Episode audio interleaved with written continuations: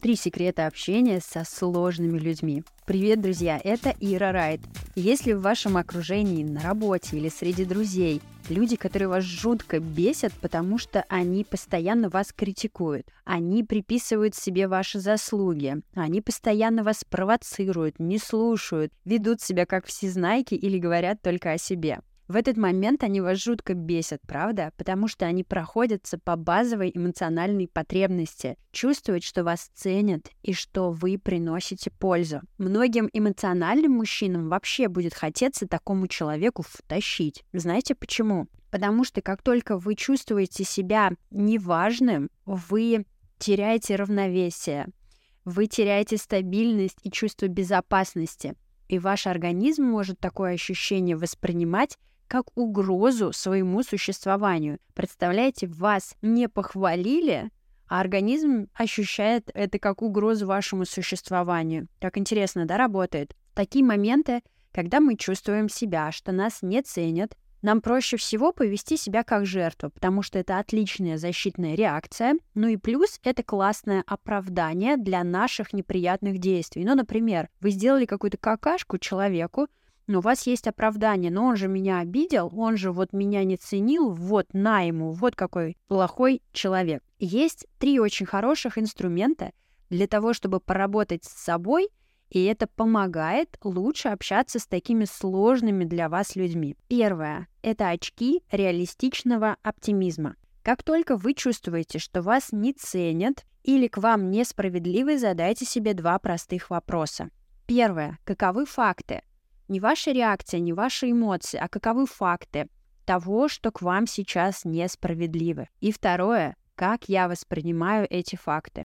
Эти вопросы и ответы позволяют увидеть себя со стороны. А это может быть неприятно, предупреждаю, потому что вам всегда кажется, что вы идеальны, но взгляд со стороны может быть не всегда приятным. Но такие ответы могут вам показать, что то, как вы реагируете, это не единственный возможный вариант. Термин «реалистичный оптимизм» придумала психолог Сандра Шнайдер, и он означает, что, не искажая фактов, вы выбираете самый подходящий, самый утешительный взгляд на конкретные обстоятельства. То есть вы исключаете шаблонное поведение – ну, например, шаблон «почувствовать себя жертвой». И смотрите, есть ли какие-то другие варианты, как можно себя повести, как можно посмотреть на эту ситуацию. И подумать, какое поведение было бы оптимальным. Попробуйте хорошая штука.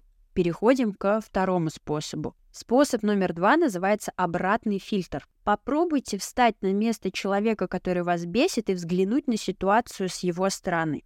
Я не заставляю вас отказываться от э, точки зрения вашей, не заставляю вас менять позицию, просто попробуйте взглянуть на ситуацию его глазами. Потому что совершенно точно человек, который вас бесит, он как-то иначе смотрит на ситуацию. Задайте себе вопросы, что он чувствует и как это можно объяснить. А еще есть такой более острый вопрос. Чем я спровоцировал такое поведение? Опять же, я не заставляю вас чувствовать себя виноватым во всем. Мы эти вопросы и эти инструменты используем лишь для того, чтобы расширить свою картину мира. Как ни странно, вот этот вот способ стать на место другого очень здорово работает, потому что, сами задумайтесь, когда кто-то дает вам понять, что вы важны для него, вы гораздо лучше себя ведете. Точно так же и ваш оппонент. Как только вы показываете ему, что вы пытаетесь его понять и встать на его место, он тоже может изменить свое поведение. Очень хороший инструмент номер два.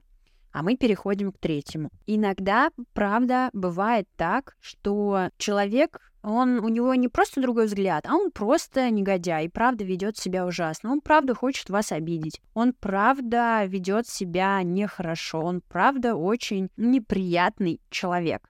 Но здесь тоже мы не можем его исправить, но здесь мы тоже можем поработать с собой и получить хоть капельку пользы. В этой ситуации, когда вы поняли, что бесполезны вот эти вот все махинации со сменой очков, с тем, чтобы встать на его место и так далее, подумайте, что полезного вы можете извлечь из этой неприятной ситуации. Ну, например, вас уволили, да, в момент увольнения вам кажется, что мир рухнул, что вы никогда не найдете никакой работы, но спустя время вы оборачиваетесь назад и понимаете, что ваше увольнение, во-первых, помогло вам вырасти профессионально — либо вы открыли свой бизнес и себя чувствуете гораздо лучше, и ваше увольнение могло быть прекраснейшим моментом в этой жизни. Я иногда слышу такое про разводы. Одна моя приятельница говорит, Ира, ты знаешь, развод был лучшим решением в моей жизни, потому что я нашла прекрасного человека, и сейчас моя жизнь гораздо лучше, чем была до.